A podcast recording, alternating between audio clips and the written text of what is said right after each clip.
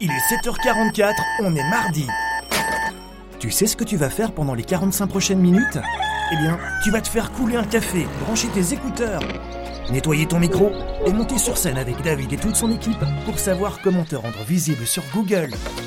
On va t'immerger en direct live dans le club SEO francophone le plus cool. Réveille-toi chaque matin avec une équipe de folie en direct live, une question à poser, une info à partager. Alors monte au créneau et prends la parole. Bonjour et bienvenue, bienvenue dans ce 24e épisode de la saison 2 de la face cachée de Google. Bonjour mon ami Christophe et notre invité Antoine. Bonjour. Comment allez-vous? Salut Antoine, et moi j'ai une la, la pêche, la patate, tout ce qu'on veut. Donc euh, bienvenue à bord An- Antoine. Salut tout le monde, bonjour, merci Christophe, merci David.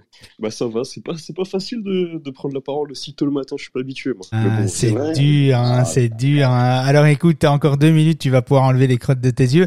Alors Antoine est le fondateur de l'agence SEO Monkey, une agence de référencement naturel avec une belle identité euh, de branding qui aide euh, les marques à se référencer sur les moteurs de recherche. Est-ce que moi j'ai bien résumé, euh, Antoine? Ah bah ouais, super, une, une agence SEO des plus classiques, on travaille avec toutes sortes de- d'entreprises et puis on, voilà, le- on, on les aide à se référencer sur leurs mots-clés transactionnels ou informationnels, Ok. ce qu'il y a de plus classique. Eh bien, mesdames et messieurs, mesdames et Attends, attends, savoir, t'es dans quel coin Antoine T'es dans quel Ah, coin Alors moi, Il je est suis dans le coin de sa moi, chambre. Je suis, euh, je suis à Lille. T'es là-haut, tout en haut. Ah, Ouais, Lille. Mais c'est bien, c'est près de la Belgique, ça. C'est euh, c'est un bel endroit. Oui, oui, c'est bien, c'est bien. Ouais. ouais, regardez, regardez les deux. Ah Ouais, c'est mieux le nord que le sud, hein, évidemment. hein. Écoute, euh, c'est c'est là où... euh, non, bon, allez, on va arrêter de déconner. Euh, mesdames et messieurs, un tonnerre d'applaudissements pour euh, cette jeune pousse euh, prometteuse dans le domaine du SEO. Hein. ouais, et sa gueule quand même. Hein. Euh, c'est trop. Les Non, gens du Antoine. Nord limite, hein. Attention, la Belgique et les gens du Nord limite. Hein. ouais, ouais. Place à la, la région parisienne et les autres endroits du monde. Mais toutes les régions sont belles, hein. Christophe. Celle, oui, je sauf celle euh, en Dordogne, c'est pas terrible. Hein. Oh merde aussi.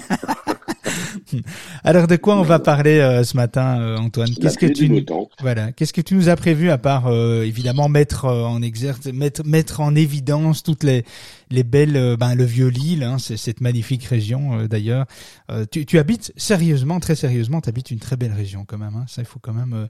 faut quand même l'avouer. Moi, je vais régulièrement euh, faire un tour au marché de Noël euh, chaque année à Lille, euh, le vieux Lille et tout. C'est magnifique. Hein, c'est vraiment une splendide ville. Enfin bon, bref. De quoi tu vas nous parler? Alors aujourd'hui, je vais vous parler, euh, je, vais essayer de vous, expliquer comment intégrer euh, au mieux une page, donc plus particulièrement un article. Et on va voir les points communs, les 18 points communs entre les, les 18, entre les, les articles qui se positionnent en première position sur Google.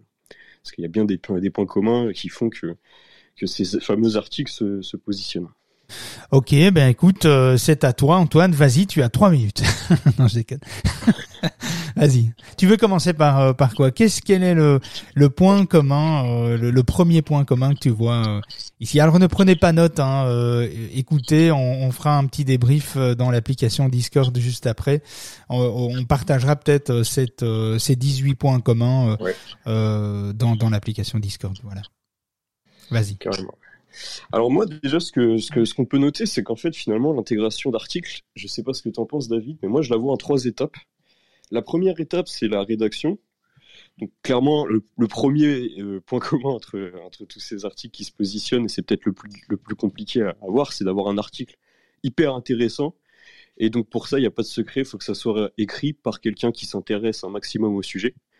Donc pour une agence SEO, ça peut être compliqué d'avoir des bons web rédacteurs parce que on n'est pas forcément les fondateurs des, des, des entreprises, par exemple, pour lesquelles on travaille. Donc c'est quand même un, challenge déjà de trouver les bons web rédacteurs passionnés par la thématique. Ensuite, une fois qu'on a un article qui est livré intéressant, euh, là, on va, on va commencer à le travailler d'un point de vue sémantique. Et donc ça, c'est la deuxième étape. On va voir un petit peu, euh, on va créer un petit peu un, champ lexical autour du mot-clé sur cet article sur lequel on veut le positionner. Et ça, il y a des outils d'intelligence artificielle qui existent, comme premier.fr par exemple, ou SEMrush Writing Assistant. Je sais pas si David t'en utilises d'autres, toi, des outils comme ça. Euh, bah, pour le pour les contenus euh, francophones, euh, effectivement, euh, il est, ce sont deux outils qui sont plutôt qui sont plutôt pas mal. On utilise moins CMrush parce qu'au niveau même si c'est un outil qui est traduit, au niveau de l'assistant d'écriture, il y a, y, a, des petites failles sur les contenus francophones. Je trouve que c'est pas toujours hyper pertinent, mais euh, mais voilà, ça dépend un peu la cible, l'expression clé, la requête. Euh, si c'est une requête de niche, euh, c'est plus compliqué. Si c'est une requête technique aussi, voilà, les, outils restent limités sur de toute façon que ce soit 1.fr ou SEMrush, ce sont des superbes outils. Mais c'est vrai que sur des contenus de niche, des contenus plus techniques, des contenus liés à la médecine, etc c'est un petit peu plus compliqué, mais d'où l'intérêt de, de peut-être se rapprocher aussi de rédacteurs spécialisés. Euh, les rédacteurs, c'est un peu comme les médecins. Hein. Vous avez des médecins généralistes et puis vous avez des cardiologues, les, les ORL, etc. Et vous avez euh, plusieurs spécificités et vous allez voir un spécialiste pour tel euh, tel souci en particulier. Si vous voulez pointer un, un, une problématique et c'est un petit peu ça aussi l'idée des rédacteurs. Enfin, je trouve, hein, personnellement, je réponds un peu à ta question, mais euh, les outils, c'est bien, effectivement, ça peut t'aider, mais euh, les outils, ce n'est qu'un complément. Et donc, c'est des assistants d'aide à la rédaction. Et vous pourrez pas vous passer, en tout cas pas encore aujourd'hui, même si Attention, il existe l'intelligence artificielle dans les contenus. Je dois dire que ça fait une semaine que je suis occupé à tester quelque chose d'assez hallucinant, euh, vraiment hallucinant. Je vous en parlerai certainement la semaine prochaine parce qu'on aimerait bien prendre encore une semaine de recul pour en parler, pour vraiment faire euh, euh, au moins une, une soixantaine de, de documents euh, générés de manière automatique, que ce soit pour euh, des articles de blog, que ce soit pour des articles de post, réseaux sociaux, publicité, slogans, valeurs, propositions de vente, etc. on est occupé à tester quelque chose d'assez hallucinant qui va certainement bousculer un petit peu le métier du rédacteur, mais ça reste pour moi encore des assistants aujourd'hui, même si ça va très très loin, ça reste des assistants à la rédaction, donc d'où l'intérêt de trouver un rédacteur qui est vraiment pertinent dans son secteur d'activité. Il est mieux de prendre un spécialiste. Nous, voilà, on a quelques clients dans la médecine, chirurgie esthétique, etc. Eh bien, on a une rédactrice qui est freelance, qui on enfin, freelance, qu'on travaille, on travaille avec elle de manière régulière, et, euh, elle ne fait que ça, la rédaction pour euh, euh, la santé, la médecine, la chirurgie, l'esthétique, etc. Et, et donc voilà, c'est vraiment intéressant de le, le, le, point de vue et le fond sur l'article est complètement différent si on prend un spécialiste. Voilà, mais bon, euh, c'est une agence, c'est difficile dans une agence comme la tienne ou comme la mienne de euh, d'avoir tous des spécialistes rédacteurs euh, différents pour pour des métiers. Bon, voilà, on, on, compose avec. Nous, on travaille avec une quinzaine de rédacteurs freelance, euh, mais euh, mais c'est vrai que euh, on, on, on, ne maîtrise pas toutes les toute la sémantique de tous les métiers, quoi. Donc il y a des métiers qui nous intéressent pas, il y a des métiers qu'on n'a pas envie de traiter, etc. Donc on fait un peu ce choix parce qu'on peut pas tout maîtriser à la perfection, mais le choix du rédacteur est important. Voilà, j'ai pris un, peu, un temps de parole un peu trop long, désolé Antoine. Non, bah, je t'ai cassé dans ton rythme. Ça, pas du tout justement, c'est super. Mais euh, oui, en, tout cas, je te rejoins complètement les, les outils dont, je vous ai parlé. Donc, je vais en citer un troisième. Il y a aussi SEMJ, donc SEMrush Writing Assistant, SEMJ et Premier.fr. C'est trois outils que j'ai utilisés. C'est vraiment des assistants de web rédacteurs. Tu utilisais Tu utilises plus?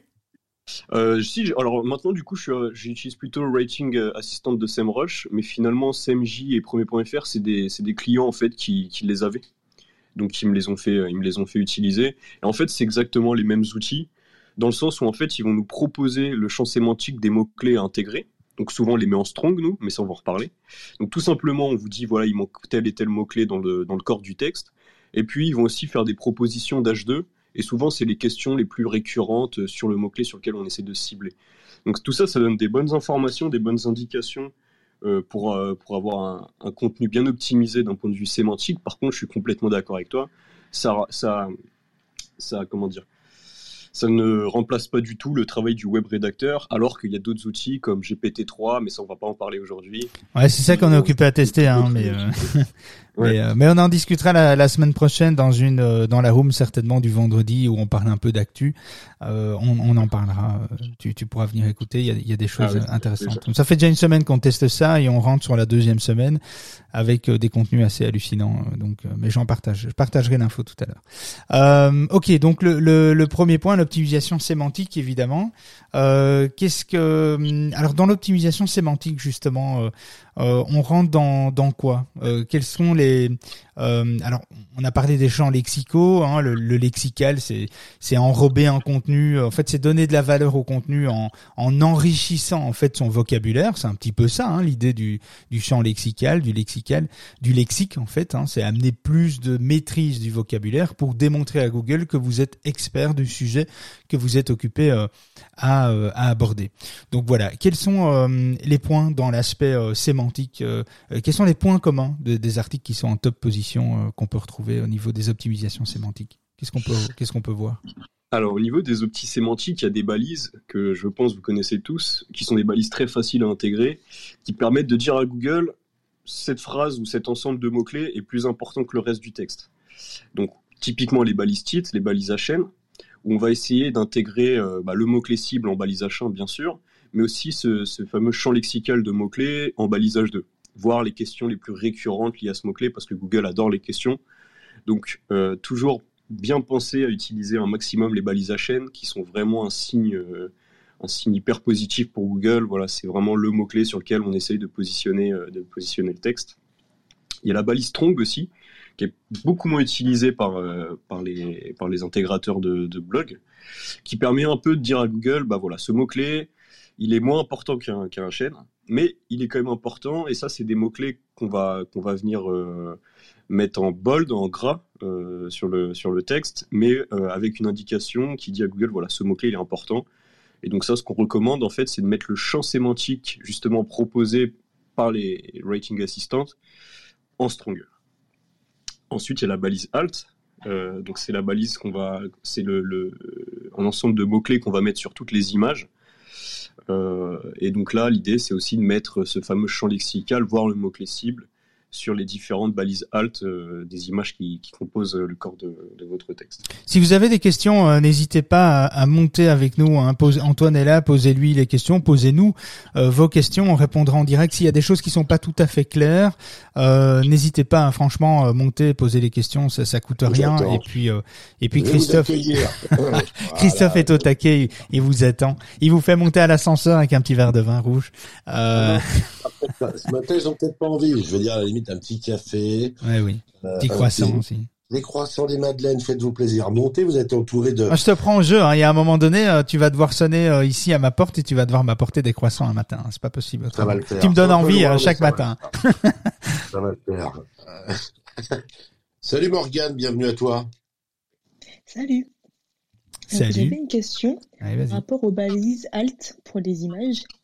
Est-ce qu'il faut simplement décrire l'image Est-ce qu'il faut choisir les bons mots pour bien référencer l'image? Est-ce qu'il faut eh Bien écoute, je, laisse Antoine euh, répondre. Euh, c'est notre invité euh, du jour.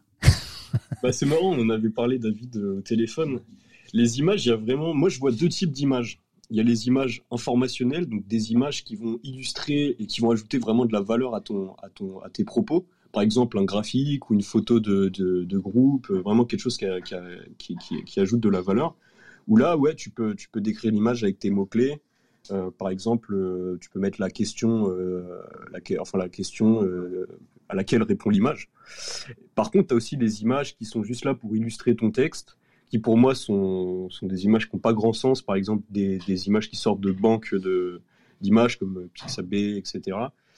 Là-dessus, moi personnellement, bah, je pense qu'il n'y a pas grand sens de mettre des balises alt parce que finalement, elles se positionneraient jamais sur, sur des mots-clés puisqu'elles n'ont pas de, de valeur ajoutée.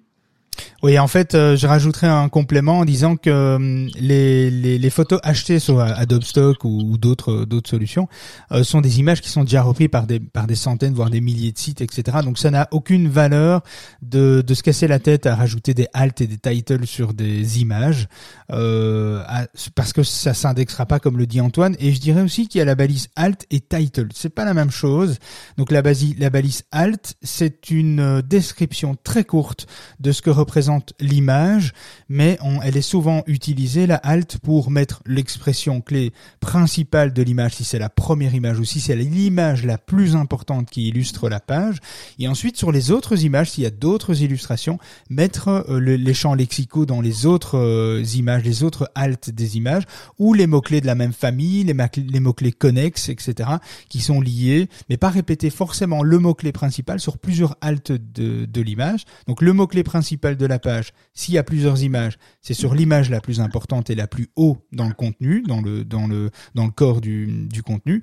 Et sur les autres images, ce sont les mots-clés euh, connexes, les mots-clés de la même famille, euh, les, les, similitudes de mots-clés euh, et, et le champ lexical. Et le title, parce qu'il y a aussi une title sur les images, ça c'est une description de l'image. C'est-à-dire, qu'est-ce qui se trouve sur l'image, à quoi représente l'image? Elle ne doit pas forcément, la title, être optimisée avec l'expression clé.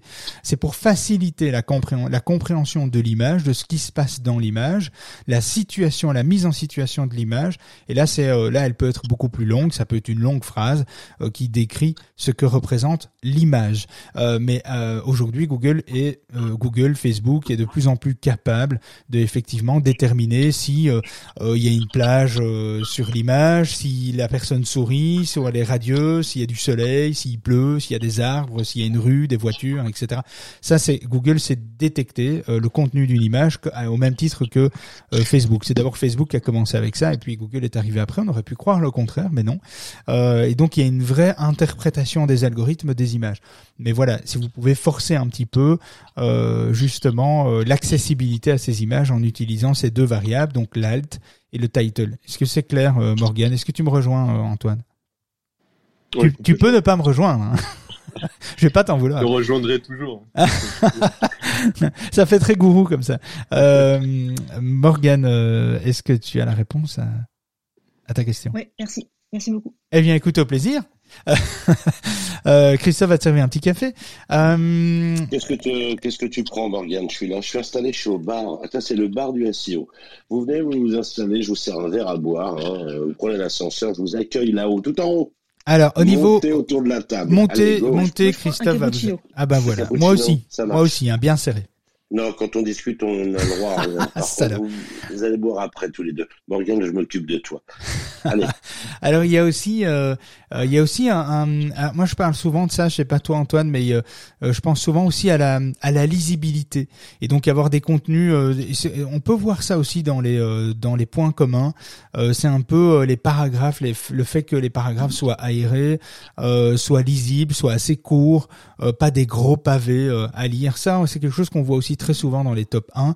toi, tu as déjà remarqué ça? Qu'est-ce que tu en penses je suis complètement d'accord aussi. C'est un peu le deuxième pilier, je dirais, euh, de l'intégration. Là, on a vu le pilier sémantique. On pourrait l'appeler le pilier UX, euh, en fait, le pilier parcours utilisateur. Comment faire en sorte que l'article, maintenant on a un article intéressant, optimisé d'un point de vue sémantique, comment faire en sorte qu'il soit visuellement agréable à lire euh, pour l'utilisateur? Et donc ça aussi, on a une liste de recommandations.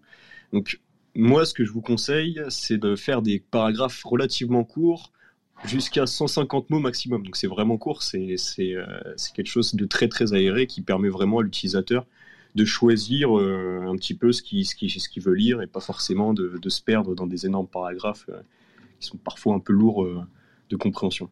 Voilà, et en fonction des outils que vous allez utiliser, évidemment, les outils ont des valeurs des fois un peu différentes. Yoast, par exemple, et RankMath n'ont pas les mêmes valeurs en termes de euh, proportion de paragraphes, largeur, enfin euh, densité de paragraphes. Par exemple, RankMath, c'est 120 mots maximum par paragraphe si vous voulez avoir tous les voyants ouverts. Mais donc quand il dit entre 120 et 150, on est bon aussi. Mais c'est vrai qu'il y a certains outils qui ont des variables peut-être un petit peu plus précises, euh, où RankMath c'est 120, euh, Yoast, il y a par moment, en fonction de la phrase et de la façon dont elle est découpée, ça peut être 90 mots. Euh, pas caractère, mots, pardon. Euh, 90 euh, mots, c'est hyper court aussi. Donc 120, entre 120 et 150, c'est effectivement une bonne moyenne pour avoir une bonne lisibilité. Et encore une fois, hein, pour la lisibilité, il y a, y a des outils, mais il y a un truc tout con. Vous lisez votre contenu à voix haute et vous allez tout de suite vous rendre compte si la lisibilité est bonne. ça, c'est vraiment le meilleur, la meilleure façon de fonctionner si on n'a pas envie de forcément utiliser des outils euh, ou de comprendre comment les outils analysent la lisibilité. Lisez votre contenu à voix haute, ça c'est quand même hyper important. On le fait très rarement et pourtant c'est hyper efficace. Vous allez voir que chaque fois que vous allez lire un relire une première fois un contenu à voix haute, vous allez le corriger automatiquement. Vous allez vous rendre compte des tournures, de la ponctuation, etc. Et donc euh, c'est super intéressant. Il y a un truc que je voudrais rajouter aussi par rapport à ce que tu as dit Antoine. Tu parlais des balises strong. Les balises strong, euh, ce sont les balises qui met en gras. Donc si vous êtes, euh, vous utilisez un WYSIWYG, un, gestionnaire de contenu, hein, un peu comme un Word avec le petit bouton gras souligné, vous cliquez dessus, etc. Vous surlignez les mots, vous cliquez sur le B et il met le contenu que vous avez surligné en gras. En fait, ce qui est intéressant aussi pour ne pas pour éviter de tomber dans la suroptimisation, euh, parce qu'on peut très vite tomber dans la suroptimisation, c'est de englober une phrase importante euh, en gras, et dans cette phrase doit se trouver les mots-clés, le lexical, etc. Et en fait, il faut savoir que la, la, mise en gras du contenu, ça permet de lire le contenu en diagonale et de ne voir. En fait, on doit comprendre la teneur et les aboutissants de l'article en lisant que ce qui est en gras. Et donc il doit y avoir une suite logique dans la lisibilité d'un contenu. Donc le fait qu'il y ait des parties en gras, etc. On choisit pas les contenus en gras par hasard. On les met pour qu'on puisse lire en diagonale le contenu et qu'on puisse lire uniquement ce qui est en gras pour comprendre les teneurs du contenu. Ça c'est important. Et en même temps, dans ce contenu qui est en gras, sélectionnez, faites en sorte stratégiquement d'avoir effectivement les balises importantes, les, euh, pas les balises, pardon, les mots-clés euh, importants euh, qui vont englober, qui vont porter le mot-clé principal, le lexical qui va porter aussi le mot-clé principal, les mots-clés secondaires, etc. Donc je voulais rajouter cette petite notion-là. Ne mettez pas juste une balise strong uniquement sur les mots individuel euh, ou juste le mot-clé parce que là on peut vite tomber dans la suroptimisation hein, il faut pas prendre Google pour des cons. Les meilleurs ingénieurs au monde sont quand même là-bas et un petit peu chez Apple quand même. Et peut-être bien chez nous un jour hein, on sait jamais euh, Antoine. Mais euh, non voilà donc faites attention euh, par rapport à cette notion là je te laisse continuer Antoine. Mm. Ouais, merci David, parce que c'est vrai que moi j'avais tendance à mettre juste les mots-clés en gras qui étaient conseillés euh, sur, euh, bah, sur les writing assistants, et du coup j'avoue que ouais, ça a du sens en fait, hein, de plutôt euh, faire des phrases, des choses pour l'utilisateur, pas pour le moteur toujours. Voilà, mais bon, après, euh, écoute, c'est avec plaisir, euh, mon ami Antoine. tu me serviras une bonne, un bon petit café après. Allez, je te laisse continuer. Il y a l'optimisation on-page, euh, parce que je reçois des messages en disant, tiens, mais c'est quoi l'optimisation on-page Est-ce que c'est le contenu? Est-ce que c'est le contenu sémantique? Est-ce que c'est quoi? C'est aussi de la technique, le one-page, le on-page Je sais pas comment tu peux... Je sais pas si tu as prévu de, de, de, de, parler de ça. donc j'ai une checklist, hein, on va pas faire semblant. Hein. on, a, on a une checklist en commun, donc je vois mais je voulais, je voulais avoir ton avis par rapport à ça, parce que c'est une question que je reçois. Donc voilà. Yes. Bah, en fait, voilà, là, l'optimisation on-page, ce que j'ai marqué on-page, c'est vraiment, je pense que c'est sur ce qu'on appelait le, parcours utilisateur. Donc là, on a parlé de, des, paragraphes de 120 à 150 mots, euh, ce qui peut permettre aussi de faciliter la lecture de l'article. Et ça, c'est un, bon, petit tac, parce qu'en plus, euh, ça permet de mettre en valeur les H2, c'est de faire un petit sommaire cliquable euh, tout en haut de votre article. Euh, et, donc une petite table de, table of content. Donc ça, c'est des plugins souvent qu'on peut trouver sur les CMS. Et ça va vous permettre déjà de faciliter voilà la, lecture d'un point de vue X. Si le, lecteur il arrive, il choisit son information. Donc ça, c'est top. Et en plus de ça, je pense que d'un point de vue euh, euh, pour le robot, quand, il vient crawler la page, je pense que ça facilite aussi la, sélection des, mots-clés, des H2. Le fait que ça soit des encres, je sais pas ce que tu en penses, David, si ça améliore encore le, la puissance. Oui, évidemment, ça va, ça va, euh, ça va apporter en fait les sommaires. Euh, ça a l'air tout con comme ça. On a l'impression que ça va pas vraiment aider. Alors, c'est pas, euh, oui, ça peut aider l'utilisateur, mais ça va vraiment plus aider les moteurs de, les moteurs de recherche que l'utilisateur. Mais ça dépend comment l'UX est mis en place, comment l'expérience utilisateur est conçue et comment le sommaire est mis en place. Euh, par exemple, si vous voulez voir à quoi ressemble un sommaire d'un article, vous tapez, vous allez dans Google vous tapez Clubhouse David Lickup par exemple et vous allez voir euh, un article que j'ai un article assez long que j'ai écrit euh, sur le, réseau euh, Clubhouse hein, qui pousse un peu à l'excellence sociale. Enfin en tout cas c'est mon point de vue. Et donc j'ai écrit un article. Et si vous allez vous ouvrez cet article en dessous du titre principal il est marqué naviguer dans l'article Clubhouse vous affichez le sommaire et vous allez voir qu'il y a 11 grands chapitres euh, qui euh, qui décortique en fait Clubhouse de différentes façons. Euh, et en fait, vous allez vous rendre compte là comment est constitué un sommaire. Ça vous donne une idée de ce que Antoine est occupé de de vous de vous parler. J'ai donné cet exemple-là, Antoine, parce que je l'avais sous la sous les yeux. Donc voilà, mais j'ai pas pensé à un autre exemple. Mais allez voir un Clubhouse David Lee Cup sur Google. Vous vous cliquez sur le premier lien et vous allez voir le sommaire. Vous déroulez le sommaire et vous allez voir comment le sommaire peut apporter évidemment de la valeur au contenu. Euh, pourquoi il apporte de la valeur? Parce qu'il structure et, euh, et tous les HN sont mis euh, l'un en dessous de l'autre avec une structure cliquable. Donc on peut cliquer sur un chapitre et on va arriver dans le contenu plus bas. Euh, et donc c'est vraiment euh, super intéressant pour Google. Ça, ça lui apporte beaucoup de valeur et ça augmente la rapidité du crawl aussi euh, et de l'arborescence et de la constitution. comment dire L'interprétation du contenu qu'il va en faire. Et donc, comment Google va absorber le contenu, ben, ça va aider à lui donner un, un fond à ce contenu pour lui amener de la valeur. Bon, c'est pas pour autant que je suis premier sur Clubhouse avec ça. hein? Merci euh, le groupe Russell qui nous écoute, parce qu'évidemment c'est tous les médias qui parlent de Clubhouse. C'est un peu comme si vous vouliez vous positionner sur Facebook. Bon, ben ça va être compliqué. Hein, ça va être tous les médias, euh, les médias de presse qui vont euh, vont manger la place évidemment, vu l'actualité quotidienne qu'il y a sur ces types de, de mots clés. Voilà, bref, c'était pour la, petite, anecdote. Donc oui, euh, euh, le sommaire est important et je le rejoins, on utilise ça très peu. Est-ce qu'il existe des modules? Je sais pas si on utilise un WordPress. Qu'est-ce que tu utilises toi comme euh, plugin? Bah justement, pour WordPress, j'utilise Easy Table of Content. Donc ça, c'est un petit plugin qui vous permet de générer automatiquement vos sommaires. Vous n'avez même pas besoin de les faire quand vous mettez vos H2. Il y a le ok, je vais partager ça directement dans euh, la partie chat de, du Discord. Donc je vais vous mettre euh, le, le, plugin euh, WordPress. C'est celui qu'on utilise. non, je sais pas. Je suis pas sûr que ce soit celui-là qu'on utilise, mais il y en a plusieurs et ils sont plutôt pas mal. Je vais vous partager deux trois modules qui sont qu'on a testés et qui sont bien. Je vais vous partager ça. Je te laisse continuer. Yes. Juste, j'ai une mini question. Euh, vous parliez du fait que, pour euh, les, le sommaire, c'est des, euh, des titres HN, donc H1, H2, H3. Et pareil, pour, un, pour l'optimisation sémantique, tu vas dire, il fallait, vous disiez qu'il fallait marquer les phrases importantes avec des balises HN. C'est les mêmes? Non, euh, je crois qu'il y a une euh, mauvaise interprétation. Il faut marquer les, les, phrases importantes, les passages importants de son contenu en balise strong, en balise en gras. En fait, mettre en gras les, les phrases importantes. Les HN, ce sont les HN, c'est les H1, H6, H1, H2, H3, H6. Et ça, c'est vraiment, il faut voir ça comme un chapitrage d'un livre. Et en fait, il faut constituer sa page sous comme si on écrivait un livre en fait avec un chapitrage, ce qui permet à, bah, ce qui permet de donner euh, plus de lisibilité au contenu et de vraiment euh, euh, pouvoir créer des des allez, comment dire des paragraphes qui sont complètement dissociés de ceux de ceux précédents, etc. Donner une structure en fait à un contenu. Ça c'est les HN. D'accord, du coup j'ai mal compris le tout début. Merci. Non, pas de souci. Vas-y Antoine.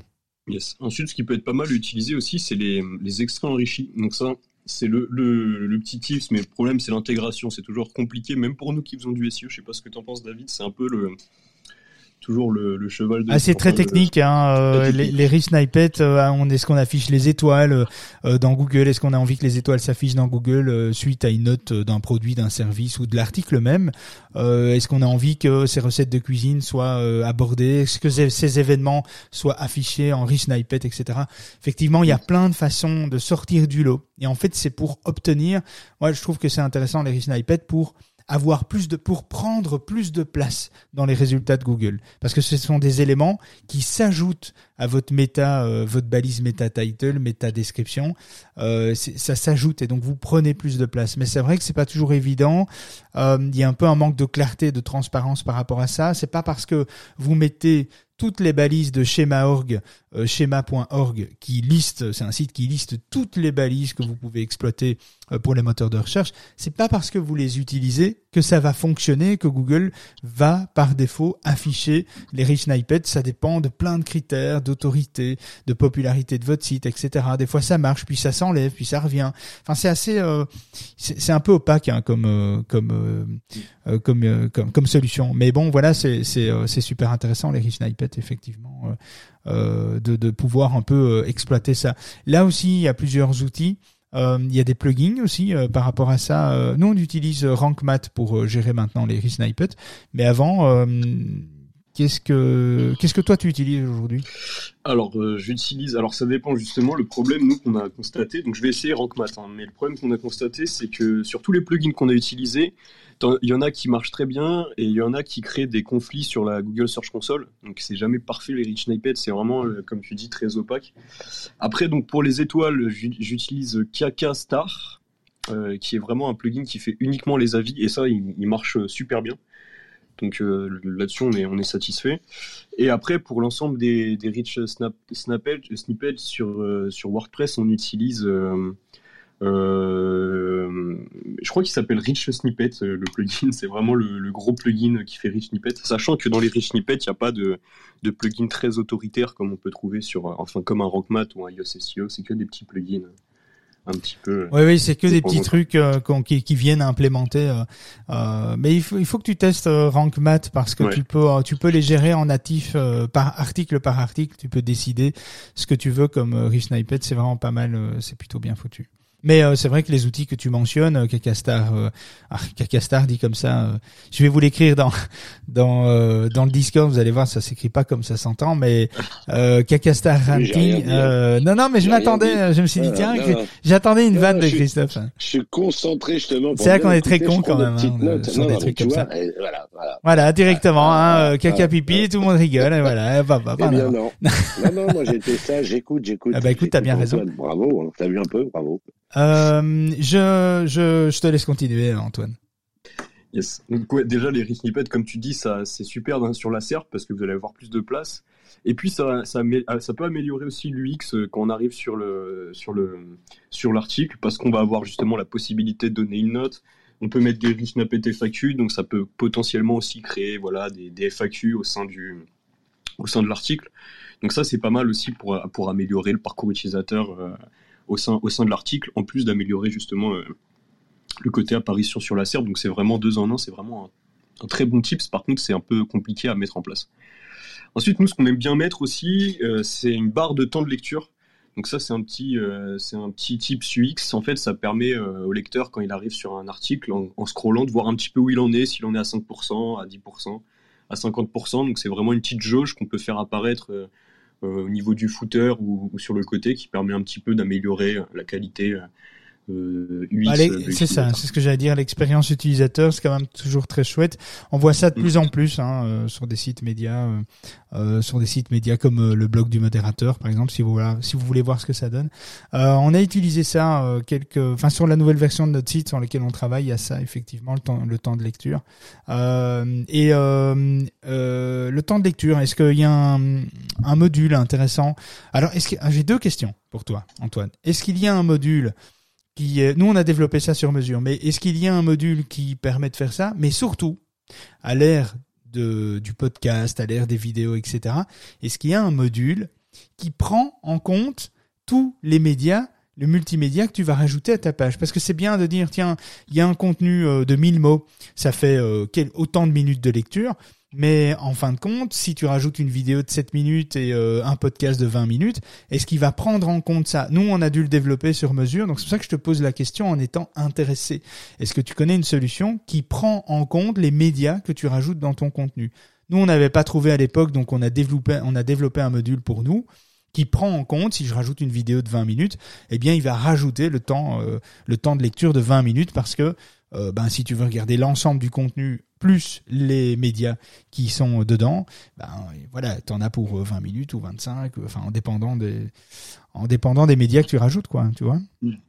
Alors pas à ma connaissance. D'ailleurs, moi, euh, le plugin que j'utilise, c'est WPR euh, sur WordPress. Et en fait, ça met même pas ton temps de lecture. En, en soi, ça met, ça met vraiment une petite, une petite jauge qui se, qui se, qui se charge, si tu veux, quand, quand tu scrolls sur la page. Mais je comprends oui, que tu as dû le développer from scratch parce que ça me dit rien du tout ça. Ok, ça marche. Mais euh, c'est une bonne idée hein, pour l'expérience utilisateur, c'est plutôt pas mal. Effectivement. Et attention, hein, euh, c'est pas forcément lié au SEO, mais dites-vous toujours bien, gardez à l'esprit que si vous améliorez votre expérience utilisateur, vous améliorez. Euh, bah, ce qui est bon pour le, visiteur est bon pour Google. Hein, donc, faut toujours bien garder ça en tête. Donc voilà l'intérêt aujourd'hui de parler de ça parce que ben, parce que ça, ça améliore l'expérience utilisateur. Donc vous gagnez des points auprès de Google par rapport à ça aussi. Moi, je te laisse continuer. Ensuite, nous, ce qu'on fait, alors je pense que tu vas pas être forcément d'accord avec moi, David, mais c'est qu'on met des, on aime bien mettre des emojis, nous. ça peut être dans le texte ou même dans les H2. Donc c'est encore. Ah, qui te dit que j'aime pas ça euh... Eh je sais pas parce que c'est pas très, c'est pas très Google friendly, mais. Mais euh, mais si, mais si. Euh, non, euh, les emojis. Alors ça dépend quel type de contenu. On met pas des emojis à tort et à travers dans tout. Je pense que ça dépend le type de contenu, la cible aussi qui est visée. Voilà, je, je, crois que ça dépend de tout ça, mais mais si si, ça peut ça peut amener une expérience. Alors là où il faut éviter quand même les emojis, c'est peut-être les méta titles et les méta descriptions parce que Google n'aime pas ça et donc du coup Google force euh, et enlève les emojis dans euh, les, les, structures de, de meta title, meta description. Des fois ça passe, mais quand à un moment donné ça s'enlève. Donc des fois ça passe tout de suite et puis plusieurs jours ou plusieurs semaines après ça s'enlève, etc. Bon, c'est pas faut éviter dans, ces, dans les endroits sensibles où, Google va euh, scraper pour récupérer l'info et l'afficher. Donc euh, si vous mettez des emojis, vous prenez par exemple le risque dans une meta title que la meta title soit complètement ignorée et, et que Google choisisse une autre, un autre contenu dans votre texte pour afficher la meta title ou la meta description. Donc là, je serais plus euh, plus vigilant en tout cas par rapport à ça, mais les emojis dans le contenu, ça peut amener de la vie. Alors ça dépend. Ça, je crois que ça dépend du type de contenu. Et dans les H2, t'en penses, dans les HN, t'en penses quoi Bah écoute, euh, oui, on, l'a déjà fait. Euh, alors ça peut amener un peu de fun, hein, mais encore une fois, ça dépend du, du contenu, quoi. Est-ce qu'on vise euh, quel type de lectorat on vise en fait? Et, et voilà, je pense que ça dépend surtout de ça. Euh, si on est sur des sujets euh, hyper sérieux, si on est sur un sujet décalé, si on est sur, euh, euh, je sais pas, une prise de position par exemple, ou si on est plutôt sur une interview, ça a peut-être moins de sens. Enfin, voilà, je je je sais pas, je, je reste mitigé en fonction de l'article et du contenu que je suis occupé à écrire. Je me poserai la question. Est-ce que est-ce que je des emojis Est-ce que j'en mets alors est-ce que j'en mets aussi un ou deux ou est-ce que j'en mets hein, toutes les trois lignes quoi hein, je veux dire parce qu'il y en a qui abusent euh, des emojis aussi donc euh, donc voilà on voit beaucoup ça surtout dans des pages de vente, des tunnels de vente, des processus euh, de vente, des forces de persuasion, etc. Où on fait du storytelling, on raconte une histoire pour vendre. Et là, on utilise beaucoup d'émojis, d'émotions, etc. Et bon, là, ça a du sens pour pour marquer un petit peu l'histoire pour brander autour de, du storytelling et tout ça. Donc là, il peut bon, ça peut avoir du sens, même si je suis pas un grand fan, c'est vrai, euh, des emojis, mais voilà, c'est propre à chacun. En tout cas, ça va pas forcément vous pénaliser de mettre des emojis dans votre contenu. Encore une fois, sauf si à, juste titre et avec une bonne une bonne proportion. Si vous utilisez des emojis à toutes les lignes, je pense que ça pourrait être un problème d'expérience utilisateur. ça pourrait être abusé, quoi. Donc ça pourrait saouler un peu les gens, donc saouler Google aussi. Euh, il faut être vigilant par rapport à ça. Je pense qu'il faut trouver une, un juste milieu, une juste proportion. Yes. c'est bien, ça fait le pont avec l'avant-dernier point des optimisations UX, c'est l'insertion, l'intégration d'images. Donc, euh, comme on l'a dit juste avant, hein, c'est euh, trois niveaux d'images. Moi, c'est ce que j'aime bien mettre. C'est l'image descriptive. Donc ça, c'est le top du top, une image sur mesure qui illustre le propos. Si possible, qui est même brandé sur le sur la marque. Donc ça, c'est vraiment euh, l'idéal. Mais bon, derrière, faut faut un graphiste, etc. Et deuxième niveau, c'est l'image émotionnelle. Euh, enfin, c'est comme ça que je pourrais catégoriser la chose. Et là, c'est un peu le même débat que les emojis. Moi, ce que j'aime bien faire, c'est mettre des, gifs pour mettre un petit peu d'humour, rajouter un petit peu d'émotion. Et je trouve que ça a toujours plus de valeur que le dernier niveau, qui est l'image un peu neutre, qui vient juste euh, une façon de dire, voilà, on met juste une image, donc une banque d'images. Par exemple, si on parle de, euh, je sais pas moi, de, crypto, on aura quelqu'un, on aura une image de gros Bitcoin qu'on aura trouvé sur, sur Google Images, qui n'a pas forcément de sens qui n'a pas de valeur, qui n'a pas de sens, qui se répète. Euh, oui, effectivement. Alors après, de là, est-ce qu'on remplace l'image avec un gif animé? Euh, Encore une fois, c'est comme les emojis. C'est comme les emojis pour moi. C'est une bonne idée, mais peut-être euh, ça dépend. Ça dépend le contenu et ta cible. Encore une fois, est-ce qu'elle va être sujet à, à percevoir ça bien Un gif animé, tu vois? Donc, je pense que c'est une question aussi de proportion et de cible. Euh, Cyrine, peut-être, on va peut-être accueillir Cyrine. T'avais peut-être une question entre temps, parce que je vois que tu es là depuis quelques minutes. Euh, elle est patiente, hein, Cyrine. Oui, elle est patiente. Mais tu lui as servi un café déjà. Oui, oui. Et, et euh, je me suis dit, mince, la pauvre, elle attend. Elle attend, elle a raison d'attendre. Je vous écoute. Non, non, je vous écoute. je suis juste montée aussi pour rajouter un point dans les chaîne. On a tendance à voir un écho. Euh, on, a tendance à voir justement des chaîne sur, euh, dans les blocs de liens. Par exemple, quand on est sur la page d'accueil, il y a dans un bloc euh, des articles, par exemple les liens vers les articles, vers des pages profondes. On a toujours des H, enfin, c'est pas toujours, mais à des fois on a des HN sur les liens de ces liens qui pointent vers les articles justement du site. Et ça, c'est, ça peut être le CMS qui génère ça, ça peut être des personnes qui mettent ça. Donc, les HN C'est souvent le thème hein, en général qui. Voilà, c'est le thème développé qui, qui génère ces, ces types de ces types de blocs. C'est pas toujours génial, hein, effectivement. Ouais, exactement. Donc, il faut faire attention. Les HN doivent figurer que sur les titres de, des blocs ou des voilà des, de blocs mais il faut pas les mettre, euh, par exemple, sur le fil d'Ariane, j'ai déjà eu ça. Euh, au niveau de, bah, au niveau de ces blocs-là, donc faire ou, au niveau du menu aussi, il faut éviter. Oui, ce qu'on voit même encore souvent, c'est euh, tu cliques sur le blog, tu as la liste des articles et tous les et tous les titres d'articles sont en H1 par exemple. Alors même si en HTML5 Google tolère les H1, ça n'a pas de sens. Euh, ça n'a pas de sens. Les HN sont euh, sont la structure d'un mm. contenu et donc ça doit se trouver dans un contenu point barre. Bah, il y a même pas, y a même pas à discuter. Ça doit pas se trouver dans des blogs, ça doit pas se trouver dans des listes d'articles. Ça n'a pas de sens. C'est, il faut voir les, les HN comme euh, comme le chapitrage d'un livre. Et, euh, et, et, voilà, donc euh, il faut le voir comme ça. Il faut, aussi savoir que les HN sont en vocation pour être lus par les lecteurs. par exemple, les non-voyants ou autres, ils utilisent des lecteurs qui utilisent ces balises pour justement former la personne de à quel niveau justement de l'article ou comme tu disais là pour dire voilà ce, cet article de ce chapitre là cette partie évoque euh, évoque ça. Donc euh, soit ça l'intéresse soit il saute au prochain HN tu vois donc ça sert aussi à ça. C'est une euh, c'est une excellente remarque pour pour effectivement l'accessibilité en fait au contenu par rapport à ça. C'est vrai que les lecteurs de contenu vont lire en fait les, les les chapitrages. Et donc si les chapitrages, euh, c'est euh, parce qu'on voit aussi dans le footer, hein, dans le pied de page, on voit des fois des blocs et, les titres des blocs. Euh, suivez-nous, contactez-nous. Ce sont des HN aussi, ce sont des H2, etc. Ça n'a aucun sens. Ça n'a pas de, ça n'a pas de valeur. Et effectivement, ça va être lu en plus vocalement. Euh, pour l'accessibilité, donc c'est pas génial. Exactement. Et un dernier point, je sais pas si vous l'avez évoqué, il y a le plugin Web Developer qui est assez sympa et qui permet justement de voir. Ah ouais, c'est vieux comme le monde ça, mais on l'utilise encore. C'est vieux, mais c'est super. Franchement, il y a plein d'informations. Moi, j'utilise toujours et il y a plein de choses. Enfin, on peut, on peut voir la structure des pages, on peut voir les liens. On peut Mais tous les dinosaures du SEO utilisent encore ça. Hein. C'est ouais, c'est un truc eh, J'assume, j'assume. C'est un truc qu'on met. Euh, c'est alors le, le, web developer, ça s'active comme plugin euh, de euh, Mozilla, Firefox ou euh, Chrome. Vous trouvez ça en français et en anglais.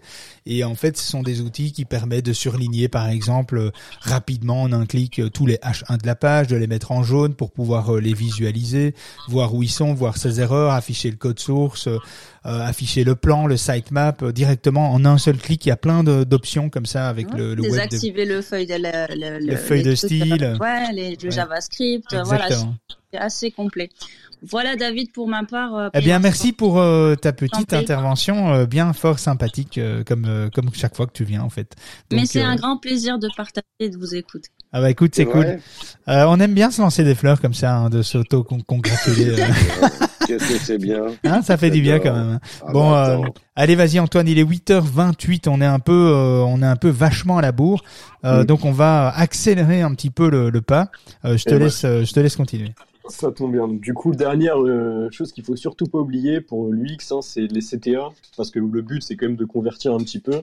Donc on peut mettre, voilà, on peut intégrer des, des CTA, donc des boutons d'appel à l'action au, corps, dans le corps du texte, à la fin de l'article, et pourquoi pas aussi un petit pop-up à 50% par exemple de lecture, qui vient un petit peu euh, créer, euh, du, lead. Donc ça c'est un peu le petit dernier tips à intégrer euh, en termes du X sur, sur vos articles. Tu veux que je continue David directement non, merci. Euh, écoute, merci d'être passé. ouais, tu peux continuer parce que euh, c'est vrai que si on si on veut quand même couvrir euh, tous les points clés du du on-site, du contenu, de la structure, bien justement, il y a le, le maillage aussi. On n'en a pas parlé, et donc là, il y a peut-être il y a peut-être des choses à dire pour qu'on reste quelque, sur sur quelque chose d'assez complet. Et puis je ferai un petit résumé de tout ça après la roue, de toute façon. Ok. Donc ouais, le dernier, euh, le dernier point qu'on met, donc l'optimisation sémantique, l'optimisation UX, et puis le dernier point, c'est l'optimisation du maillage. Et donc ça, c'est hyper important pour Google.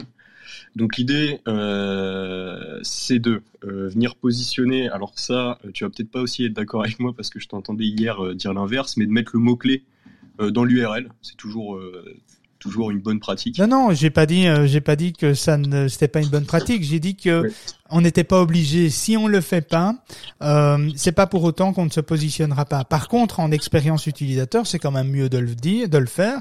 C'est, c'est ce que j'ai dit. Euh, on retiendra, si la personne doit retenir l'URL, doit la partager, etc., euh, c'est toujours plus facile de retenir une URL qui est optimisée, qui est adaptée et qui, est, qui a du sens, qui est logique et qui n'est pas trop longue et qui est facile à retenir.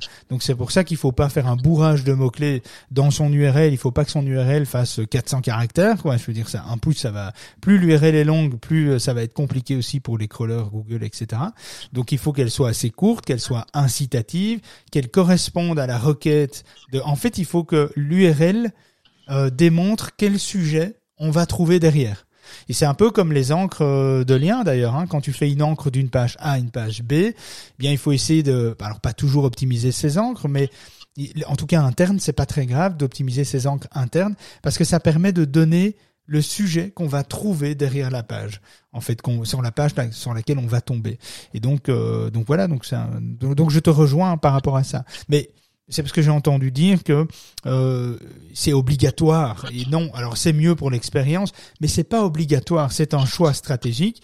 Mais euh, une URL sans mode, sans mots clés, c'est possible d'aller chercher une top position. Il n'y a pas de problème avec ça, euh, parce que c'est le contenu qui va primer. C'est tout le reste qui va primer. Le contenu, le maillage, la manière dont les articles sont liés entre eux, etc. C'est toutes ces stratégies qui va faire monter le contenu en tête. C'est certainement pas l'URL, mais l'URL va quelque part apporter une meilleure expérience utilisateur euh, par rapport à l'utilisation. C'est ça que je voulais dire. Voilà, comme ça, euh, comme ça les choses sont claires. top, top, top. Et tiens, du, du, coup, ça va permettre de rebondir. Hier, tu disais que pour les produits, tu déconseillais de mettre le, la catégorie du produit euh, en URL. Est-ce que tu déconseilles également de mettre, de, de, de mettre la catégorie de l'article en URL euh, la catégorie euh, de l'article en URL, euh, bah, c'est de ça qu'on parlait, je crois. Hein. C'est de la catégorie dans l'URL. Hein. Euh, oui, je l'éviterais. J'éviterais de mettre la. Alors pour des petits sites, c'est comme euh, Cyrine a, repris hier aussi en disant, on, si on est sur un petit site avec un petit catalogue de 20 pages, bon en soi, on connaît nos catégories. Euh, si on modifie une catégorie avec un peu de bon sens, on sait qu'on doit aller quand même vérifier les URL derrière, que ça se réécrit bien, etc. Maintenant, quand on est sur des gros catalogues de plusieurs centaines, plusieurs milliers de produits, euh, des dizaines de catégories, etc., et qu'on est plusieurs surtout plusieurs à travailler dans le back-office, euh, c'est là où les erreurs, quand on est tout seul à travailler sur un site, grosso modo, tu sais ce que tu fais, tu sais euh, les points sensibles de ton système et tu fais quand même relativement gaffe. Mais quand tu es 4 5 à travailler dans un système, euh, tu, tu peux euh, tu peux déconstruire ou casser quelque chose que quelqu'un d'autre a mis en place sans t'en rendre compte, sans vraiment forcément t'en rendre compte parce que tu fais tu fais un truc entre deux entre deux dossiers, tu vas vite, tu vérifies pas forcément, c'est c'est la loi de la jungle, c'est comme ça, c'est l'entrepreneuriat, c'est la vie d'entreprise, c'est malheureusement comme ça que ça se passe. Pas toujours mais ça arrive. Et donc on n'a pas toujours le temps de tout vérifier, etc. Donc c'est là où j'éviterais de mettre euh, dans l'URL la catégorie du produit dans lequel on se trouve, parce que, encore une fois, comme je disais hier, si la catégorie déménage, si elle est scindée, si elle est coupée en plusieurs parties, euh, si elle est distillée, si elle est même supprimée, eh bien ça va, effectivement, ça peut générer des conflits, des boucles de redirection infinies, etc. Euh, en, fonction de la manière dont le site est construit, ça peut générer plusieurs types mmh. de difficultés d'exploration. Et ce serait très con. Et donc du coup, pour éviter ça, pour éviter tout problème, ben, tu mets pas la catégorie dans l'URL et tu fais ce que tu veux avec tes catégories. Tu ne seras jamais impacté. Donc euh, c'est aussi un, choix euh, stratégique pour éviter des erreurs manuelles en fait. Tu vois, c'était plutôt dans ce sens-là. Euh, si je peux rajouter juste un dernier point concernant les catégories, quand on fait des analyses, là je vais être un peu technique, mais je vais essayer de ne pas trop euh, approfondir ça. Euh, quand on fait par exemple la segmentation des URL pour exploiter ou analyser le site dans, nos outils Botify ou autres, bah, c'est plus pratique de, catégorie, enfin de catégoriser, de mettre catégorie A dans, bah, dans la catégorie A et le reste, euh, bah, c'est des produits. Sinon, on va être obligé de mettre de faire des regex pour distinguer les produits. De, je sais pas si vous voyez ce que je veux dire. Oui, effectivement. c'est aussi une histoire d'analyse, faciliter l'analyse. Oui, si on utilise des outils comme Botify, effectivement, alors ce sera peu le cas dans ceux qui, pour ceux qui nous écoutent. Hein, je crois que Botify c'est 500 balles le petit abonnement, si je me trompe pas. Ou je dis peut-être une connerie, mais c'est quand même relativement cher. C'est très efficace évidemment parce que ça permet de euh, de d'optimiser ses budgets crawl surtout. Euh, et ça, je trouve ça, je trouve ça assez génial, c'est assez bien fait. je commence à proposer des trucs sympas aussi, mais pas à la hauteur de Botify. Mais c'est vrai que techniquement, euh, c'est plus qu'on, il faut, il faudrait pouvoir distinguer en fait tout ce qui est produit et tout et tout le reste en fait. Et donc là, il y a peut-être, mais c'est comme je disais, il y a une possibilité de mettre une catégorie unique. Ce que tu disais en fait, hein, quelque part, c'est de c'est de créer une, une catégorie unique pour tous les produits, par exemple. Comme ça, on peut savoir que tel type d'URL qui euh, qui commence ou qui a euh, cette euh, cette ce mot clé là dans son URL, ce sont les catégories, ce sont les produits par exemple. c'est aussi une façon de de voir les choses. Hein. Donc c'est ce que tu disais aussi Antoine hier en disant mais si tu, tu peux ne pas mettre une catégorie, mais tu peux en mettre une, mais une en dur par défaut que tu utiliserais pour tous les produits pour pouvoir distinguer avec des outils de crawl justement identifier tout ce qui est page, article et identifier tout ce qui est tout ce qui est produit, quoi. Donc ça aussi, c'est une solution, quoi. Au niveau du maillage interne, très très important. Du coup, nous, ce qu'on recommande, ce qu'on recommande au maillage interne, c'est de créer beaucoup beaucoup de liens, euh, des liens qui pointent à la fois vers des d'autres pages de votre site. Donc, je parle bien des liens cliquables, hein, des, petits liens bleus. Euh. Donc, euh, beaucoup de liens. Et, ce tu me fais peur quand tu dis beaucoup beaucoup de liens. Vas-y, bah, exprime-toi. Comment... C'est vrai que quand on regarde, quand on regarde les articles, je te mets la pression le point commun entre les articles qui se positionnent, typiquement quand on regarde des articles de médias par exemple, euh, ou alors des articles de blog qui ont très bien marché, moi je constate qu'il y a quand même pas mal de liens, même plus que, que, ce, que, ce que je faisais initialement. Euh, euh, naturellement, on va dire. C'est quand même très optimisé de, ce point de vue-là. Alors après, à chacun, à chacun de se faire son avis. mais, mais moi, ce que je recommande, c'est que pour un article de 1000 mots, d'intégrer environ au minimum 6 liens et donc sur ces six liens, euh, entre 3 et 4 sur, euh, sur vos, vos, pages internes, donc ça peut être vers des, des, pages similaires euh, sémantiques, la homepage, etc. Et entre 2 et 3 sur des pages externes d'autorité. Donc par exemple, si vous parlez de, bah, de, de, Clubhouse, envoyer un lien vers le site de Clubhouse, envoyer un lien vers voilà ce genre de, de site. Et ça, il faut que ça, il faut que ça fasse sens avec le contenu dans lequel on se trouve. Hein. Ça, c'est important. Il faut savoir que de toute façon, en termes de nombre de liens, parce que je vois déjà une question arriver, c'est tiens, combien de liens euh, on doit mettre au maximum? Est-ce que ça peut être pénalisé? On sait que plus d'une centaine de liens dans une page est très problématique euh, pour Google et très problématique de très très euh, lié au spam en fait, hein, spam dexing. Donc c'est des choses à éviter, hein, une centaine de liens. Donc, donc, voilà, à partir de 80, 90, 90, 100 liens ça commence à poser un vrai problème. Bon, on va pas jusque là, on est d'accord. Là, tu parles de, de 4, 5, 6 liens par 1000 mots. Ok, ça peut se faire, c'est effectivement, parce que j'ai eu peur quand tu m'as dit beaucoup, beaucoup de liens. je dis, mais bon, ok. Mais en tout cas, faire des liens internes, c'est clair qu'il faut en faire un maximum, mais il faut surtout en faire un maximum avec des contenus qui apportent une valeur ajoutée qui sont en relation sémantique avec le contenu sur lequel vous vous trouvez. Ça, c'est hyper important. Sinon, il vaut mieux pas faire de lien si vous n'avez pas d'autres articles. Alors, il faut pas que ce soit un article, une page orpheline, c'est-à-dire où aucun lien pointe vers elle et euh, aucun lien pointe vers d'autres pages. Il faut éviter que, il faut au moins qu'il y ait, euh, euh, y ait des liens, au moins un lien aller-retour avec vos pages en interne pour éviter de tomber dans des pages orphelines. Donc des pages qui sont sans lien, qui, où il y a aucun lien qui pointe dessus ça, peut être très problématique évidemment. Euh, mais ce qui est important, c'est de faire des liens vers des pages internes qui sont en relation. Alors la homepage c'est pas un problème, mis à part la homepage qui est une exception, mais sinon euh, remonter des liens avec euh, les pages sœurs, donc des pages qui, les pages sœurs sont des pages qui traitent d'un sujet similaire ou complémentaire à l'article que vous êtes occupé à lire. Et donc ça c'est important, c'est très très important de respecter ça. Sinon on va créer une grosse boule de laine. Hein, c'est un peu comme une grosse boule de laine et on a vite des nœuds et en fait on n'y voit pas clair euh, et on commence à défaire la boule de, laine et puis on se rend compte qu'il y a, des endroits où ça va pas, il y a des nœuds, ça coince, on sait plus défaire parce que il faut il faut couper dedans machin. Enfin c'est le bordel et c'est c'est vraiment ça qu'il faut éviter, c'est la grosse boule de laine. Il faut quelque chose de hyper visuel au niveau structure. On doit pouvoir, euh, le crawler de Google doit pouvoir descendre et tisser sa toile d'araignée de manière très claire, sans ambiguïté.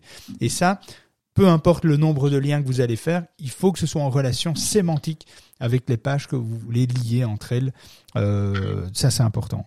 Donc voilà, c'est ce que je voulais rajouter, mais sinon, oui, et des liens externes, c'est quand même aussi intéressant.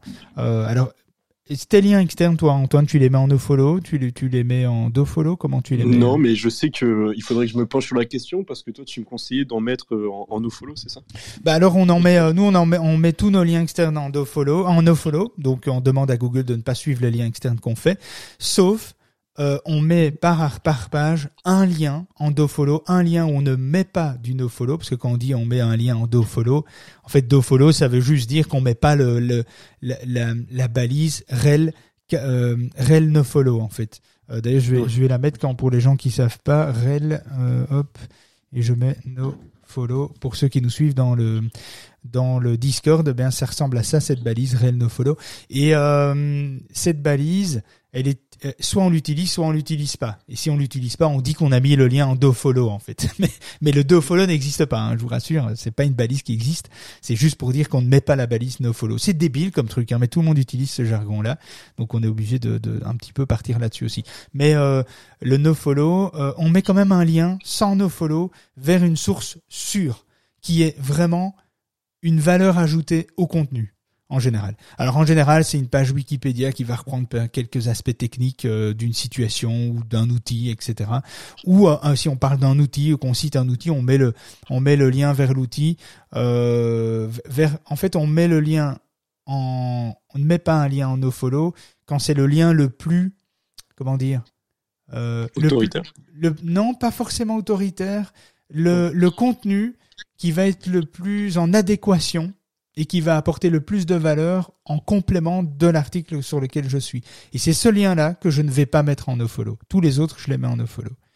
Euh, donc voilà, c'est pour ne pas non plus distribuer trop le jus à tort et à travers, ce que Google n'aime pas forcément. Donc euh, donc voilà, c'est. Mais bon, il y a à boire et à manger là-dedans. Hein. Euh, donc euh, dans la notion no follow, si vous mettez stratégie no follow SEO dans Google, vous allez trouver tout et son contraire.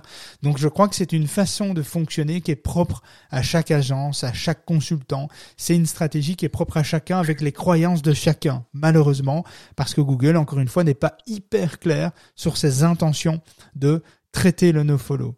Donc pour Google, c'est simple, le nofollow, c'est on prend pas en compte euh, le, la notion du lien que tu as mis, donc on ne transfère pas un peu de ton jus, un peu de ton PageRank vers euh, la personne en question. Mais pour d'autres, ça veut dire que tu ne mets pas ta main pour l'autre non plus. Tu mettrais pas ta, main, à couper. Attends, je coupe ton micro deux secondes. Je, je crois que tu déménages. Euh Antoine, mais tu, tu ne mets pas ta main euh, à couper pour l'autre. Et donc, ça veut dire que tu ne donnes pas une certaine confiance à l'autre. Ça, c'est le discours de certains consultants SEO. Donc, moi, je reste assez mitigé sur la, la, la question du nofollow. Donc, je me dis, tiens, si tu veux pas prendre trop, trop de risques, eh bien, tu mets tous tes liens externes en nofollow et tu en choisis un euh, qui a vraiment une valeur ajoutée, qui apporte de la valeur à ton contenu. Alors, quand je dis Wikipédia, c'est pas spécialement Wikipédia, mais ça peut être un contenu qui amène de la valeur. Mais ne fais pas euh, 10 liens externes euh, vers euh, en, mettant pas du nofollow, ça veut dire que tu distribues à tort et à travers euh, euh, un petit peu de ton jus euh, sur plein de sites. Et la, la vraie question, c'est est-ce que tu as confiance suffisamment, est-ce que tu as une confiance suffisamment élevée pour donner pour dire tiens ça ça a de la valeur c'est en complément de mon article. Moi si je fais euh, je choisis plein de liens à faire je ne mettrai pas euh, je ne donnerai pas de ma confiance comme ça à tous les sites que je vais trouver qui traitent d'un sujet que je trouve sympa ou qui est complémentaire. Ça veut pas dire que le site est de confiance euh, forcément. Donc je vais vraiment faire une sélection propre et je vais choisir un où je vais lui donner ma confiance en fait. Et c'est ça aussi que Google apprécie parce que quelque part il peut faire confiance. Enfin en tout cas c'est ma déduction encore une fois, c'est que Google va pouvoir aussi euh, se dire ok il prend soin, il prend soin des liens qu'il veut faire euh, du jus qu'il veut faire pointer, nofollow ou, ou dofollow, il choisit soigneusement euh, le site auquel il veut faire confiance. Donc on va aussi plus faire confiance par rapport à ça parce qu'il y a une vraie maîtrise euh, du jus qu'on veut apporter à l'extérieur. Ça veut dire qu'on ne donne pas à tort et à travers du jus comme ça. Euh, on va sélectionner. Et ça, Google apprécie, je pense, dans les déductions, dans les tests qu'on a pu faire, les tests qu'on regroupe aux États-Unis, au Canada, etc. Euh, voilà, c'est un petit peu ce résumé que moi j'en ferai, mais c'est propre à. Malheureusement, c'est un peu propre à chacun. David, dis-moi, est-ce que tu aurais. Enfin, comment tu procèdes là-dessus? Est-ce que tu, tu mets un petit script pour indiquer euh, que tous tes liens qui vont euh, qui pointent vers l'extérieur sont no follow et tu changes ce que tu veux mettre en follow ou tu les mets manuellement euh, un par un euh, en nofollow Non, alors ça dépend. Euh, on utilise RankMath et avec RankMath, tu as cette toute cette gestion. Donc tu peux faire des listes noires, des listes blanches. Et donc tu mets tous les sites ou tous les domaines. Alors soit tu mets un nom de domaine en liste blanche ou une URL en particulier en liste blanche ou une catégorie d'un nom de domaine en liste blanche ou noire. Hein, et tu choisis. Nous, on met par défaut tout est en nofollow. Tous les liens externes détectés sont en nofollow, à part la liste blanche.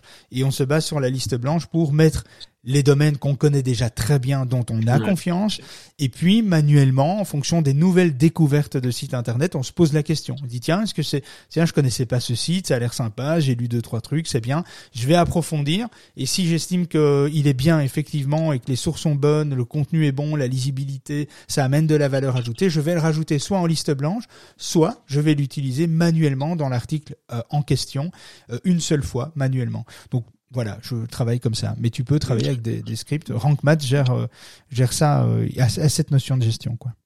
Ah, ça c'est un vrai tips parce que venir faire manuellement tous les nofollow ça peut ça peut prendre du temps. Après il existe des, des modules hein, euh, tu tapes dans les tu tapes module plugin enfin tu tapes plugin WordPress nofollow il y en a quelques-uns qu'on utilisait qui sont plutôt pas mal, euh, voilà. Mais encore une fois, plus tu as des plugins, plus tu alourdis ton site, plus c'est lent, etc.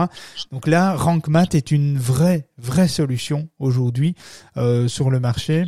Il redistribue les cartes des outils SEO euh, sur les CMS comme WordPress.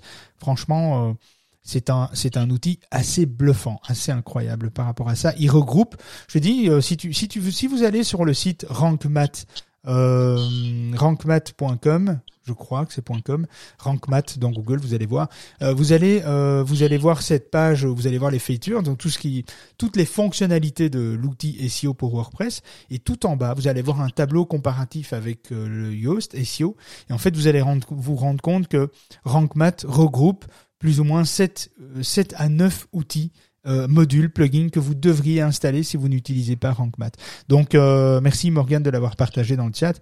Euh, donc pour ceux qui veulent aller voir, c'est rankmath r a n k m a t h.com rankmath.com. Allez voir, c'est assez assez bluffant tout ce qu'il permet de faire et il y a un point de comparaison, il y a un tableau de comparaison. Donc ça te donnera une idée de tout ce que tu peux faire avec quoi, Antoine. Ça marche? Un dernier point euh, pour la route, 8h47, on doit vraiment terminer. Vas-y, vas-y. Le dernier du dernier sur l'optimisation, c'est euh, au niveau des encres.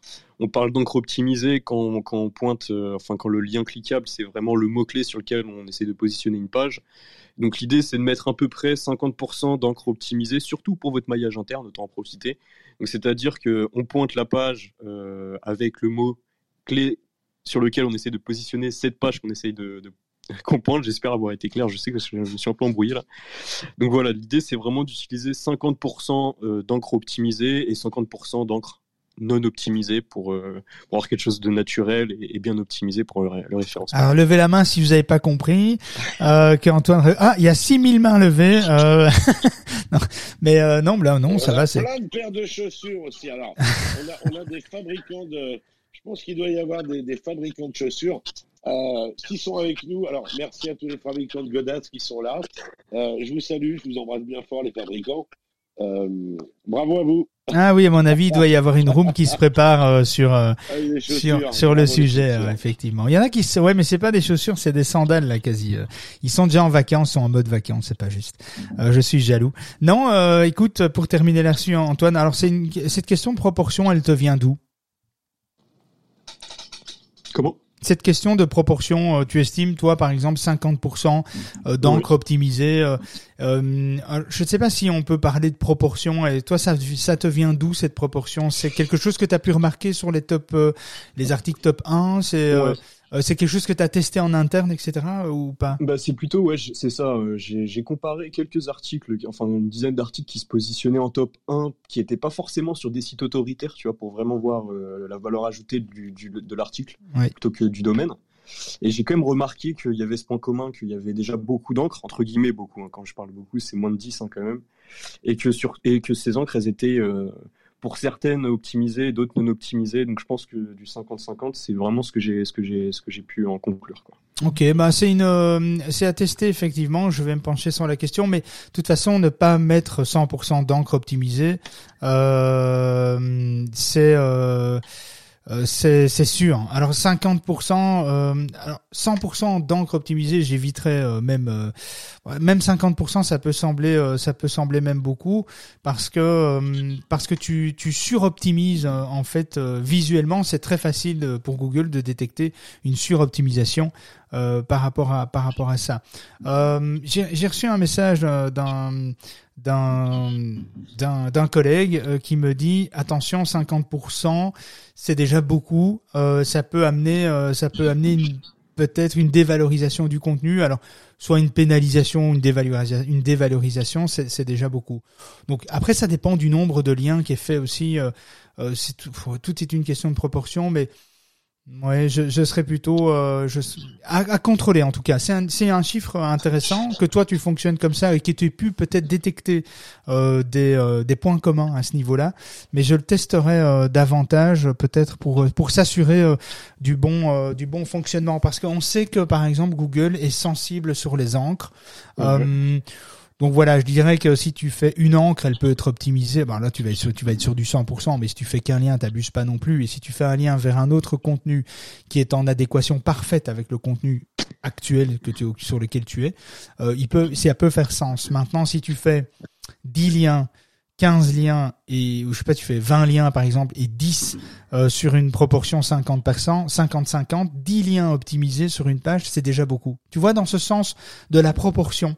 Il faudrait voir avec l'algo euh, euh, du de spam euh, de juillet du 21 juillet enfin de juillet 2021 mon collègue me partage l'info. Je vais le partager je te le partager Antoine et je vous le partage dans le Discord. Je vous partagerai le la mise à jour de juillet sur les les spams updates en fait. Ça peut peut-être être intéressant de vérifier cette info parce que je pense qu'ils en parlent.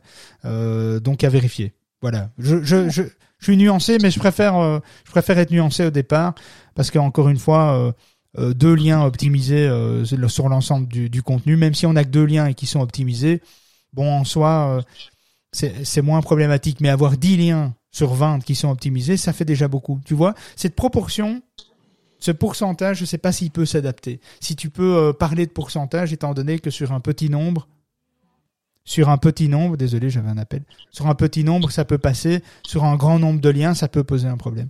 Donc, je, je à vérifier, tu vois, pour être sûr de pas aiguiller vers euh, une mauvaise, euh, pas une mauvaise technique puisque c'est pas ce que tu annonces, mais euh, éviter que quelqu'un euh, abuse de ça et qu'au final il, se sente euh, il, soit dévalorisé parce qu'on l'a mal conseillé ou, ou on n'est pas sûr du truc. Moi je comprends, je, je, vois ce que tu constates. On va approfondir ça parce que je, je trouve que c'est intéressant pour moi, comme pour toi et comme pour d'autres collègues qui nous écoutent et qui m'envoient des messages. donc c'est à, vérifier quoi. Ça marche? Avec des. Bah, je partage, je partage l'info dans le Discord juste après, 8h53. Mais chaque fois qu'il y a un invité, on est à la bourre en fait. Hein. bien quand tu donnes l'heure. oui, c'est pas mal. Hein. Je peux rajouter un point. Vas-y, vas-y. Non, non, il faut éviter aussi les, les, les, encres avec, euh, par exemple, un seul mot-clé, un mot-clé exact et tout. Il faut toujours privilégier. Euh, non, non, mais c'est oui. Euh, quand, quand tu parles des encres, on peut c'est un peu le même principe que mettre les balises en gras. Euh, c'est-à-dire que tu mets pas ça sur une expression clé donnée, tu mets ça sur une phrase, sur une accroche, mais dans cette accroche doit se trouver l'expression clé donnée. Et donc euh, tu vas englober plutôt l'approche et la et allez, je vais dire le slogan ou l'incitation qui va donner envie de cliquer, l'impulsion. Tu vas faire une tu vas choisir une phrase ou euh, ou quatre cinq mots et dans cette phrase ou dans ces quatre cinq six mots va se trouver évidemment l'expression clé dedans, quoi, qui va être enrobée. C'est beaucoup plus discret et naturel que de faire un lien sur chaussures pas chères. Ouais, c'est ça. Et en plus, il faut savoir que la sémantique du lien enrichit la page de destination. Du coup, tous les mots qui sont dans cette phrase, euh, quelle que soit la combinaison, enrichit. Donc, c'est pas plus mal d'avoir une phrase. Donc voilà. Et ça va mettre en contexte, euh, ça va mettre en contexte ce qu'on va trouver derrière la page, autant pour l'utilisateur que pour Google en fait. Exactement. Donc c'est beaucoup plus, c'est beaucoup plus discret Et, ce que je voulais rajouter rapidement, je sais qu'on est en retard, mais par rapport au, maillage interne tout à l'heure, faut pas hésiter de varier. Euh, par exemple, quand on est sur des pages d'articles ou, euh, autres, quand on est sur des liens contextuels, faut pas mettre toujours les mêmes liens. Faut varier nos liens. Pareil, quand on est sur une page d'accueil, euh, varier les blocs de liens descendants. faire attention aussi aux liens qui changent à chaque rafraîchissement, à chaque F5 parce que ça reste des raccourcis vers des pages euh, que Google justement euh, passe voir. Euh, tout dépend aussi de la fenêtre de crawl. Donc il faut laisser le temps à Google de voir ces pages-là. On peut avoir aussi un seul bloc de deux trois liens par exemple. Il y a pas de, moi je donne pas de règles comme ça, ça dépend. Mais des blocs qui changent par exemple. Mais il faut toujours avoir des liens figés à un moment donné vers des, pages profondes stratégiques. Quand on est sur des pages catégories sous catégories, faut pas hésiter à varier aussi les, les liens. Faut pas pour justement donner du jeu aux pages stratégiques, pas tout, le temps les mêmes pages. Voilà, il faut juste faire attention et jouer, faire en sorte que les liens contextuels, les liens descendants soient différents pour justement euh, permettre à Google d'accéder rapidement à des pages stratégiques qui sont un peu loin dans l'arborescence et qui génère, par exemple, quand on fait des analyses de log, des fois on trouve des pages qui sont à des niveaux 7 et qui génèrent euh, peu de trafic. Donc il suffit juste de faire des liens depuis des niveaux supérieurs comme la page d'accueil ou les pages de catégorie pour qu'on diminue ce niveau de profondeur et qu'on permette à ces pages-là d'avoir plus de trafic. Oui, et la question à, se poser euh, en complément de ça, c'est qu'effectivement, euh, les pages importantes, les pages qui doivent ranker, les pages importantes ne doivent ne doivent plus ne doivent pas être à plus de, de deux trois clics effectivement. Exactement. et ensuite, le contenu qui va se retrouver derrière ces trois ces trois clics, eh bien, ça va être plutôt l'univers sémantique qui va être créé derrière, donc les pages filles, les pages petites filles, les pages sœurs, etc. Et ça, ça va vraiment servir euh, de deux, de deux à deux choses. Ça va servir amplifier en fait la sémantique euh, de la page qui est justement au troisième clic et, de monter encore plus dans le ranking. Donc ça va permettre de créer une vraie, euh, un vrai univers euh, sémantique autour de ça. Et ces pages-là qui sont sur un, un, niveau de profondeur 4, 5, 6, 7, ce sont des pages qui vont donc donner de la valeur au niveau 3 et ce sont ces pages-là vont aussi permettre, ça va être aussi des ports d'entrée. donc on ne rentre pas sur un site par la page d'accueil. oui, on rentre par la page d'accueil dans un premier temps quand on a un petit site, etc. Mais c'est vrai qu'à terme, il faut créer toutes des pages, des pages en fait d'atterrissage, des pages d'entrée. Et ces pages d'entrée, ça peut être, euh, ça peut être une page de d'un univers sémantique, d'une page petite fille par exemple, qui est à un niveau 5 ou un niveau 6 ou 7. Et donc euh, euh, c'est aussi, ce sont des pages qui doivent être soignées qui doivent ne pas être écrites euh, expressément pour Google parce qu'elles sont en niveau 6 ou 7 et donc du coup dites ouais mais comme elle est en niveau 6 ou 7 les gens ne descendront pas ces niveaux pour atteindre la page. Oui c'est vrai mais ces gens arriveront par cette page. Et donc mm. euh, en fait les gens arriveront par le bas euh, de la par la, le pied en fait du silo et en fait va remonter dans la navigation. Donc il faut voir ces deux aspects. Toutes les pages qui sont créées, même les pages petites filles qui sont créées pour donner de la valeur sémantique, elles doivent être soignées parce que ces pages deviennent des ports d'entrée aussi, parce qu'elles sont tellement profondes que les gens qui arrivent par le dessus ne descendent pas, et donc ça arrive que très souvent d'ailleurs que les, les gens arrivent par le bas en fait, et que les gens remontent. Euh, et les gens ont tendance à plus facilement remonter un, un, un univers sémantique que le descendre. Euh, parce que quand on est en profondeur, quand on arrive sur un contenu de profondeur, on est plutôt sur une aide, un accompagnement, un conseil, de l'informationnel, etc. Et donc les gens s'informent et puis euh, et puis montent en fait dans l'arborescence pour commencer à voir euh, les produits, les services qui sont liés, euh, les pages de vente, les forces de persuasion, etc. Et c'est là où on a plus facilement, on a plus facile de, de prendre le consommateur à l'information et de le faire remonter vers euh, les informations décisionnelles, décisionnelles, décisionnelles, oh, j'y arrive plus, arrive plus, et les informations transactionnelles qui sont en général en tête, euh, en tête de page, parce que ce sont les pages les plus importantes, ce sont les pages qui rankent sur des mots clés beaucoup plus génériques, etc. Maintenant, il y a plein de façons de faire. On peut faire l'inverse aussi. Il y a plein de façons de faire, mais en tout cas, euh, voilà, c'était le complément que je voulais amener. J'espère qu'on n'a pas perdu tout le monde du coup, parce que c'était quand même. Non, mais d'où excuse-moi David, d'où l'importance du fil d'Ariane que certains sites n'incluent pas. Le fil d'Ariane est très important pour assurer la navigation remontante. Et il y a aussi un point. Merci aussi d'avoir parlé de clic, parce que quand on dit quatre niveaux de profondeur, certaines personnes justement te disent mais ça veut dire quoi?